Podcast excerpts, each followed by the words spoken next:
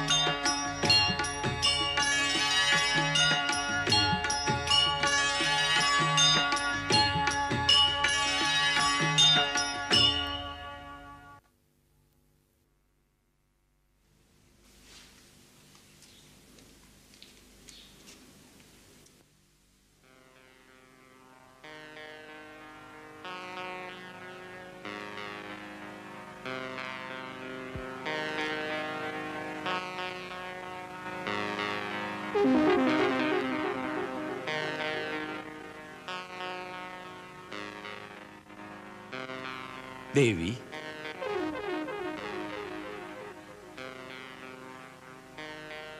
देवी कह गई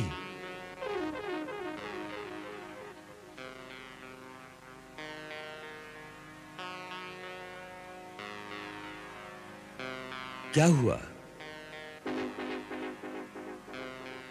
बताओ। क्या बात है?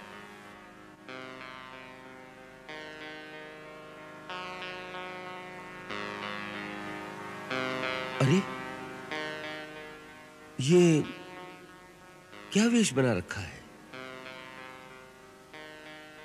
बताओ। कुछ बोलो भी। यह क्रोध की अग्नि किसने भड़काई? किसने तुम्हारा अपमान किया है? ऐसा कौन है जिसकी मृत्यु उसे बुला रही है? बताओ। कही देखो, हमसे तुम्हारा ये चुप रहना सहन नहीं हो रहा है। तुम जानती हो कि तुम हमें प्राणों से भी प्रिय हो। तुम जो कहो, वो कर सकते हैं। जो चाहो, वो तुम्हें दे सकते हैं। यदि तुम चाहो तो राजा को भिखारी बना सकते हैं या भिखारी को राजा। देवी, जहाँ तक सूर्य का चक्र घूमता है, वहाँ तक सारी पृथ्वी मेरे अधिकार में है। द्रविड़, सिंधु, सोवी, सौराष्ट्र, दक्षिण के प्रदेश तथा अंग, बंग, मगध, मत्स्य, काशी और कौशल, इन सब पर मेरा अधिकार है। इतने बड़े साम्राज्य में जो भी सबसे मूल्यवान वस्तु हो, मांग लो, हम तत्क्षण तुम्हें दे देंगे। परंतु हमसे यूँ मुँह ना मोड़ो। तुम रूठ जाओगी तो हम जिएँगे किसके सहारे? देवी मांगो क्या चाहिए?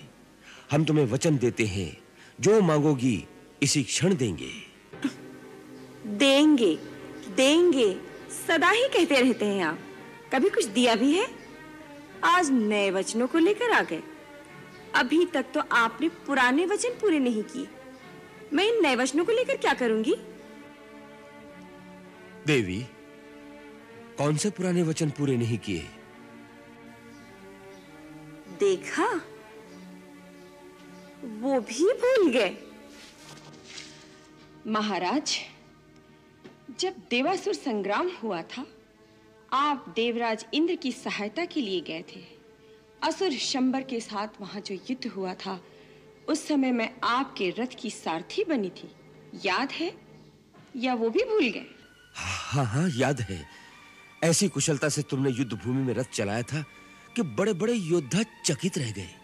और उस युद्ध में जब आप बर्छी लगने से घायल होकर मूर्छित हो गए थे, यदि मैं उस समय शत्रुओं के बीच में से रथ निकाल कर ना ले जाती तो आपके प्राण ना बचते।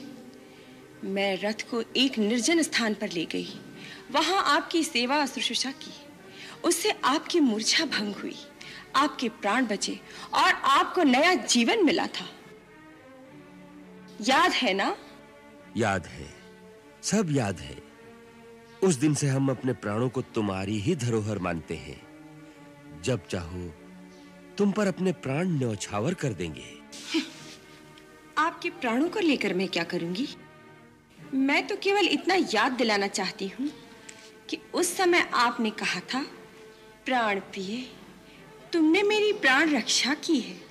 मैं तुम्हें दो वरदान देता हूँ। मांगो क्या मांगना चाहती हो? हाँ हाँ। किंतु मैंने कहा था महाराज मेरे ये दोनों वरदान अपने पास धरोहर स्वरूप रहने दीजिए। जब आवश्यकता होगी मांग लूँगी। हाँ हमें आज ये आभास हो रहा है कि हमने उस समय कंजूसी की। तुमने जैसी वीरता दिखाई थी उसके लिए दो नहीं तुम्हें चार वर देने चाहिए थे। चार? महाराज कहो। अभी तो आप दो ही पूरे कर दीजिए तो बहुत है। परंतु उनके पूरा करने में अड़चन क्या है?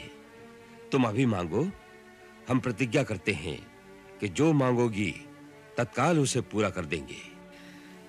मैं बहुत सुन चुकी इस तरह की बातें अब मुझे आपकी बातों पर विश्वास नहीं रहा। देवी एक रघुवंशी की बात का भरोसा नहीं? रघुकुल रीति सदा चली आई। प्राण जाए पर वचन न जाई। महाराज ऐसी चिकनी चुपड़ी बातों को रहने ही दीजिए। देखो तुम हमें प्राणों से भी प्यारी हो। हम तुम्हारी शपथ लेते हैं। मेरी शपथ? हाँ। मुझसे भी प्यारा कोई और तो होगा? हाँ राम। तो राम की शपथ क्यों नहीं ली? राम की शपथ? ठीक है। तुम्हारे लिए हम राम की शपथ लेकर कहते हैं कि जो मांगोगी इसी समय देंगे। देंगे? हाँ हाँ। परंतु इससे पहले तुम्हें हमारी एक बात माननी होगी। क्या? पहले ये भयंकर वेश उतारो कोप भवन से बाहर निकलो और अपनी वही मोहिनी छवि हमें दिखाओ जिसे देखकर हमारी दशा वही होती है जो चंद्र को देखकर चकोर की होती है। लेकिन आप मेरी पूरी बात तो सुन लीजिए। कहीं अब तो हम राम की शपथ ले चुके हैं। उठो एक बार उसी मोहिनी मूर्ति के दर्शन करा दो। तुम्हारे दोनों वर तत्काल पूरे हो जाएँगे। हम्म हाँ।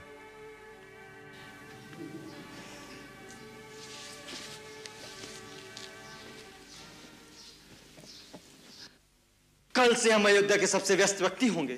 संभव है कई कई दिन हम तुमसे मिल भी ना सके क्योंकि सारे राज की चिंता हमें होगी। इतनी चिंता तो महाराज को भी नहीं होगी। नहीं होनी चाहिए। हमारे होते हुए उन्हें चिंता करनी पड़े तो हमारा क्या लाभ? राजा के सर पर जो बोझ होता है उसे कम करना ही हमारा कार्य है। सेवक का धर्म सैनिक का कर्तव्य सीमा की सुरक्षा हर क्षेत्र में हमें ही सचेत रहना होगा। और एक क्षेत्र को तो आप बिल्कुल भूल गए। उर्मिले तुम तो हमारे उर्मे व्याप्त चेतना हो हमारी प्रेरणा हो।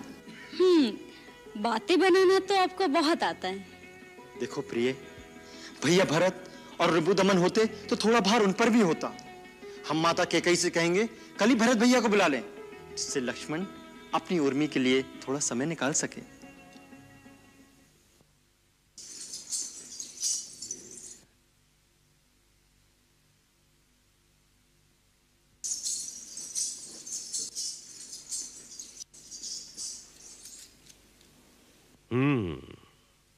अब लगती हो, दशरथ के हृदय आसन पर विराजमान एक साम्राज्ञी। आओ, बैठो मेरे पास। सुनो, सारे नगर में कैसी हर्ष ध्वनि हो रही है। प्रजा राम का राज्य अभिषेक मना रही है। वो तो मैं सुन ही रही हूँ। किंतु आप पहले मेरी अधूरी बात तो पूरी कीजिए। मेरे वो दो वरदान। आज्ञा करो। बोलो क्या चाहिए? आज अपने राम के नाम पर सब कुछ न्यौछावर कर देंगे। मांगो। जो चाहो मांग लो। मुझे तो बस मेरे दो वरदान चाहिए। पहले ये मांगूं या ये मांगूं? कोई भी जो चाहो। हम्म? हम्म? आप ही बताइए। हम्म, ये ये मांग लो। मांगू? हाँ हाँ। मेरा ये वरदान कहता है अयोध्या का राज मेरे पुत्र भरत को मिले राम को नहीं। क्या भरत को? हाँ महाराज भरत को। और दूसरा वरदान राम को चौदह वर्ष के लिए वनवास। क्या? राम को वनवास? हाँ महाराज चौदह वर्ष तक राम तपस्वी की तरह मुनि वेश में वन में रहे, उनका किसी भी नगर में जाना वर्जित हो।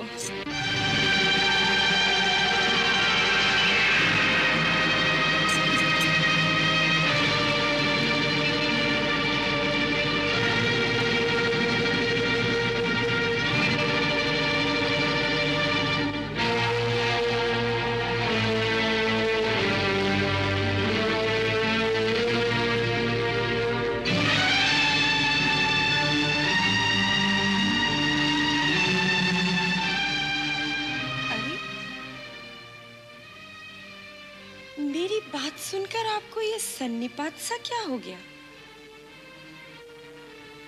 ऐसा तीर सा क्यों चुक गया महाराज? मेरे दो वरदान आपके पास धरोहर स्वरूप थे। सो मैंने जो मनचाहा मांग लिया, यदि आप ना देना चाहें तो मत दीजिए। तोड़ दीजिए अपना वचन। सारे संसार में आपका ही अपयश फैलेगा। फिर धर्म और सत्य का नाम अपनी जिह्वा पर कभी मत लाइएगा।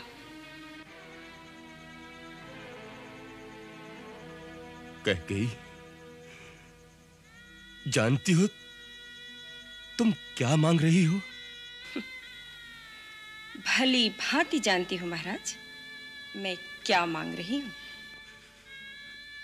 नहीं नहीं ये कैसे संभव हो सकता है?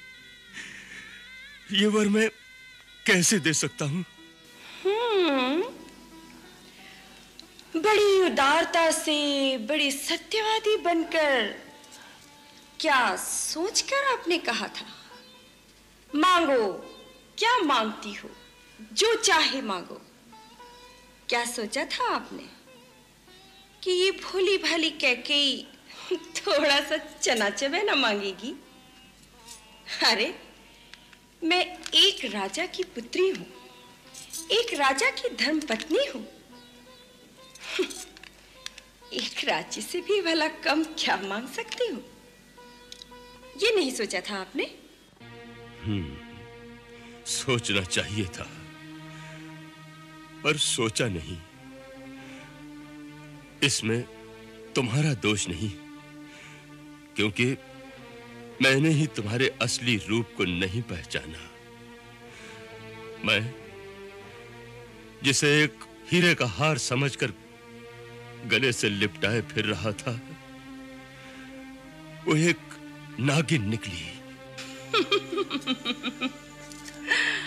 महाराज, आप तो स्त्रियों की तरह गाली देने लगे।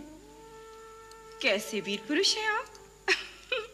मुझे तो आप पे हँसी आ रही है। तुम क्या हंसोगी? हंसेगा तो सारा संसार मुझ पर, रानी। जब लोग कहेंगे कि बूढ़ा स्त्री के मोह में ऐसा अंधा हो गया कि राम जैसे धर्मात्मा पुत्र को वन में भेज दिया तो उन्हें क्या उत्तर दूँगा?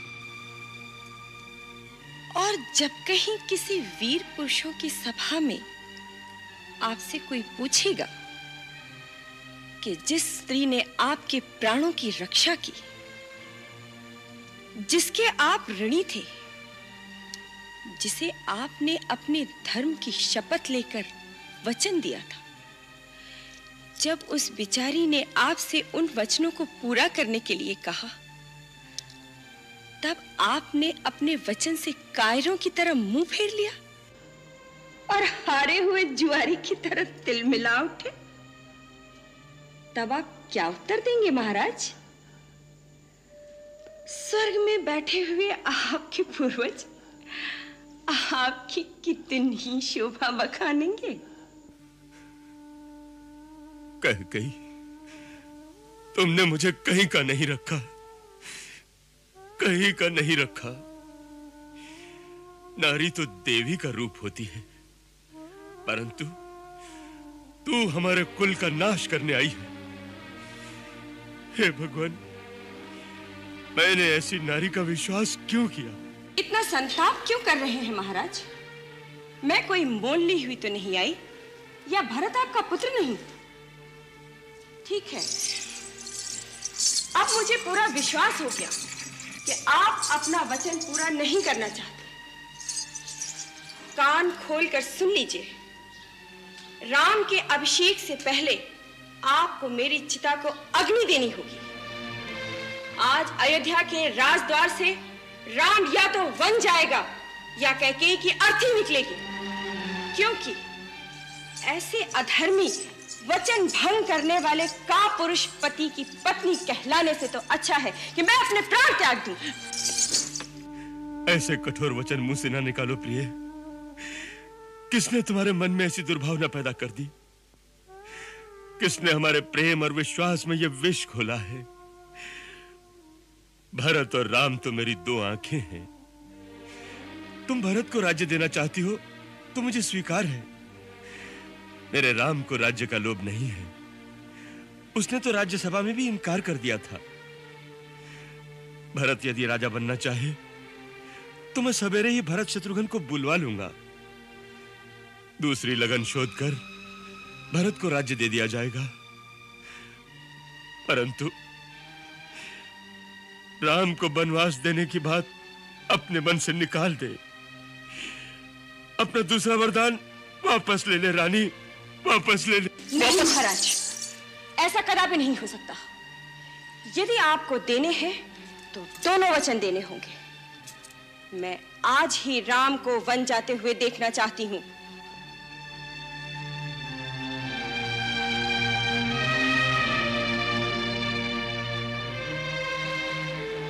रानी तू मेरा मस्तक मांग ले। मैं अभी तेरे चरणों में डाल दूँगा। किंतु राम के विरह में तू मुझे मत मार। तू मुझे मत मार, रानी। महाराज, राम यदि इतना ही प्यारा था तो उसके शपथ लेकर मुझे वचन देने की क्या आवश्यकता थी? बड़े उदार बनकर, दानी बनकर, किस बल पे कहा था? मांग मांग क्या की? जो चाहती है दूँगा। महाराज दशरथ रघुवंश शिरोमणि आपकी वो रघुकुल की रीति कहाँ चली गई अब? प्राण जाए पर वचन न जाए।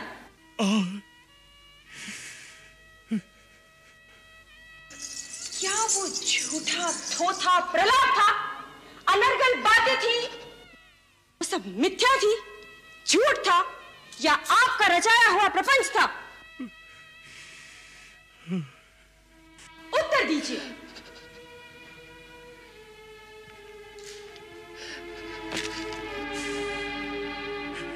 भगवान, तूने मुझे कहा कुठौर लाकर मारा है? अब मैं राम को क्या मुँह दिखाऊँगा? किस मुँह से कहूँगा कि राम तू अब राज्य का अधिकारी नहीं रहा। हे राम।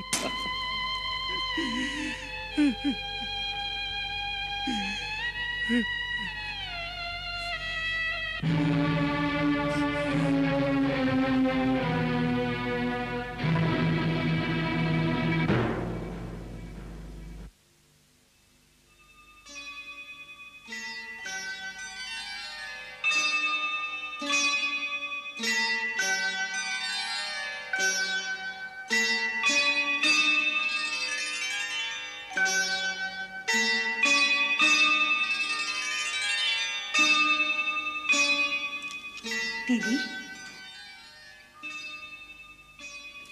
आपने अपने कक्ष में ही भगवान को इस तरह बिठा रखा है कि स्वयं भी बाहर नहीं निकलते। थोड़ा झाँक कर तो देखिए सारे नगर में कैसी दीपमाला हो रही है। मैं जानती हूँ। आज सारी अयोध्या जाग रही है। प्रात राम का राज्याभिषेक होगा। इसी खुशी में प्रजावासी अपने नए राजा के लिए मंगल गीत गा रहे हैं। यही बैठे बैठे सुन लिया। तनिक महल की छत पर चलकर अपनी आँखों से देखो भी तो सही। नहीं, सुमित्रा। इस समय मैं राम के कल्याण के लिए विष्णु नाम का जप कर रही हूँ।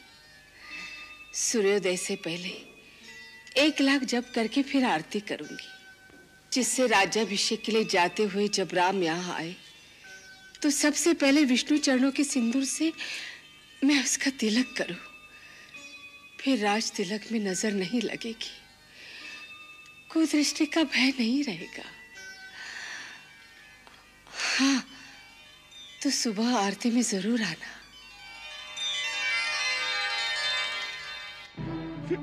मैं तेरे पैर पड़ता हूँ। तुझे हाथ जोड़ता हूँ। रानी रानी, थोड़ा सोच, थोड़ा विचार कर। तेरे मन की ममता नारी हृदय की कोमलता कहाँ गई?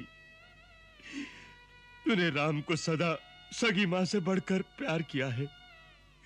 और राम ने भी तुझमें और अपनी माँ में कोई भी अंतर नहीं रखा। देख देख अंत में तू बहुत बड़े कलंक की भागी बनेगी। मैं तेरे हाथ जोड़ता हूँ। ये कुटिल कठोर विचार मन से निकाल दे। मैं तेरे पैर पड़ता हूँ। तेरे पैर पड़ता हूँ। अब अधिक प्रपंच मत कीजिए महाराज। धर्म हो या अधर्म यश मिले या अपयश मैं मेरे भरत की सौगंध खाकर कहती हूँ राम को वन में भेजने के सिवाय मैं किसी और वर से संतुष्ट नहीं हो सकती। फिर ये प्राण नहीं रहेंगे। अरे निर्दयी निष्ठुर सूर्य के बिना ये संसार रह सकता है। जल के बिना मछली रह सकती है। किंतु राम के बिना दशरथ के प्राण नहीं रह सकते। तो तोड़ दीजिए अपना वचन। आप उन रघुवंशियों में से नहीं हैं, जिन्होंने अपना वचन निभाने के लिए अपने प्राणों की आहुति दे डाली। एक पंछी के प्राण बचाने के लिए अपनी बोटी बोटी कटवा दी। आप उन रघुवंशियों में से तो है नहीं। आप तो रघुवंश के कलंक हैं कलंक। कह कही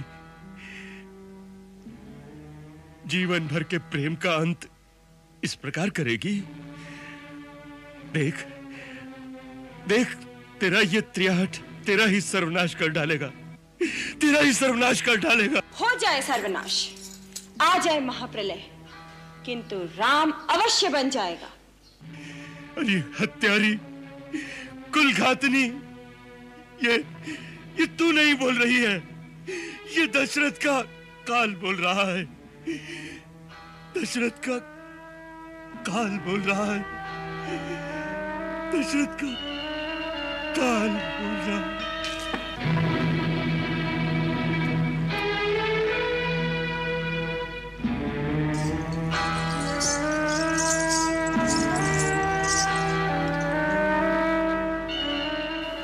मूर्छित हो गए। अरे, जल्दी जल्दी हाथ चलाओ। भोर होने से पहले हर एक द्वार पे दीप मालाएँ होनी चाहिए। सारे महल में दीप ज्योति जलनी चाहिए।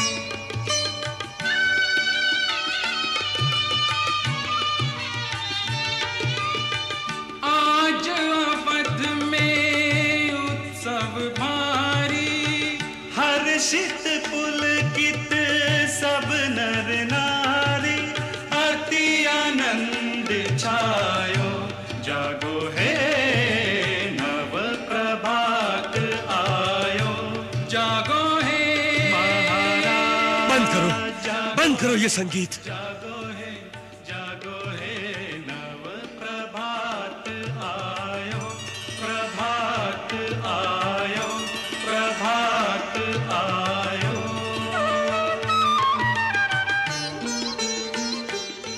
महाराज की आज्ञा है संगीत बंद कर दो। राम राम राम राम।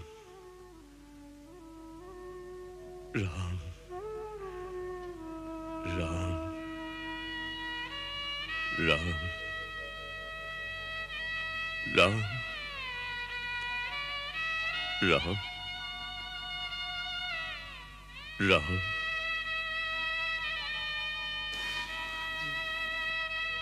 महाराज, अब उठिए भी।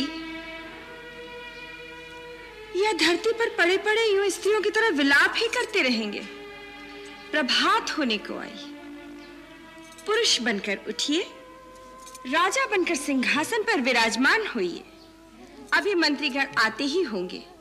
उन्हें अपना बदला हुआ निर्णय नहीं सुनाएँगे। उठिए। महाराज, उठिए।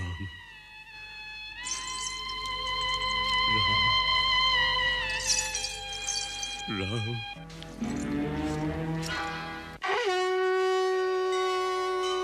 मंगल कलश भरे योगीश्वर, लेके चले सब नदियों का जल।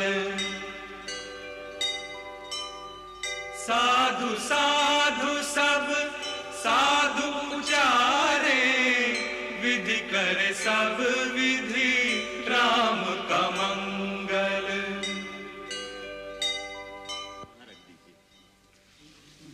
आप लोग भी वहाँ रख दीजिए। आप यहाँ विराजमान हो जाइए। हाँ विराजमान हो जाइए।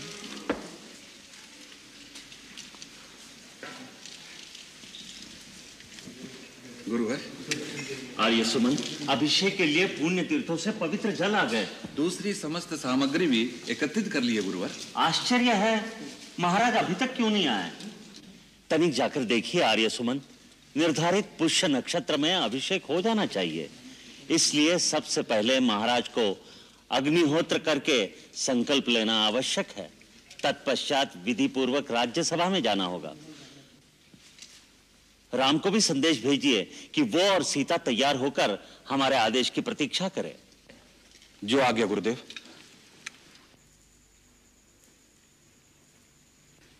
जय हो सूर्यवंश शिरोमणि महादेवी कैकेयी की जय हो।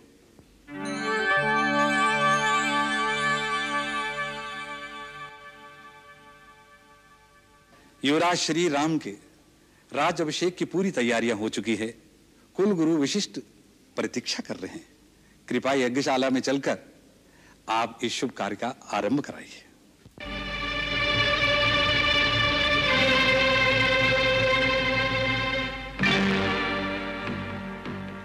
सुन सुन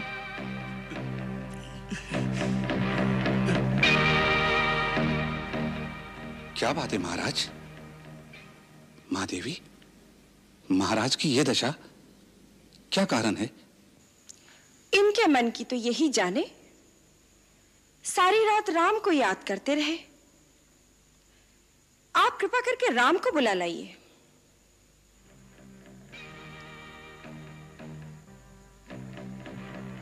आर्य सुमंत्र, जाइए, राम को बुला लाइए।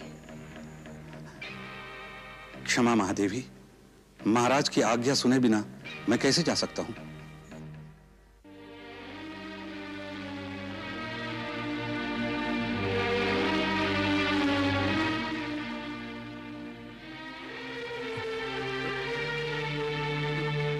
राम को बुला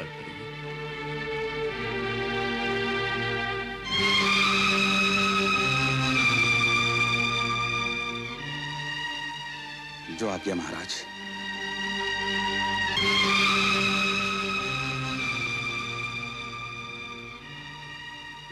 राम।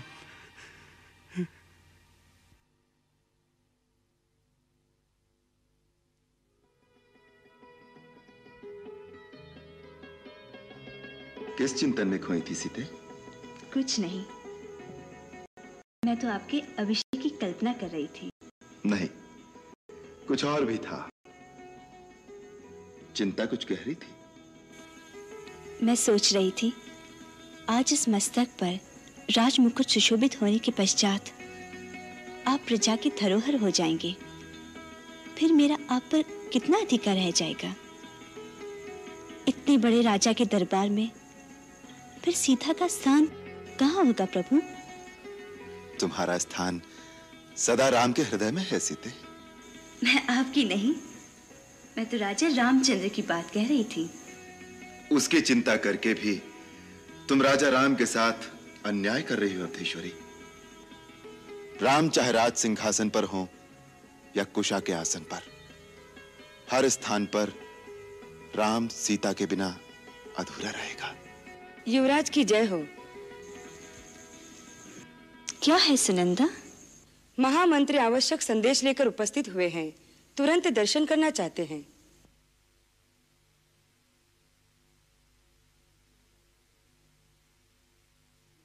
देखें क्या बात है।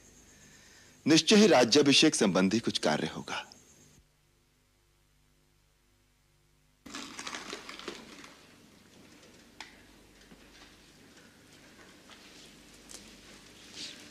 प्रणाम आर्य सुमंत्र यशस्वी हो युवराज। दिग दिगम तक प्रताप बना रहे। महाराज ने मुझे आपके पास भेजा है। कोई विशेष आदेश? कुछ विशेष ही लगता है। महाराज अभी तक महारानी कही गई के भवन में ही हैं और महारानी ने आपको शीघ्र आने के लिए कहा है। तात स्वस्थ तो हैं? बस बुलाया है। आपको देखना चाहते हैं। अच्छा। ये क्या है? आज आप राज सिंहासन पर बैठेंगे। इसलिए परंपरा के अनुसार अब आप जिस स्थान पर भी जाएँगे इस छत्र छाया में ही जाएँगे। अच्छा अब आप महाराज के पास जाइए मैं यज्ञशाला में जाता हूँ। प्रणाम।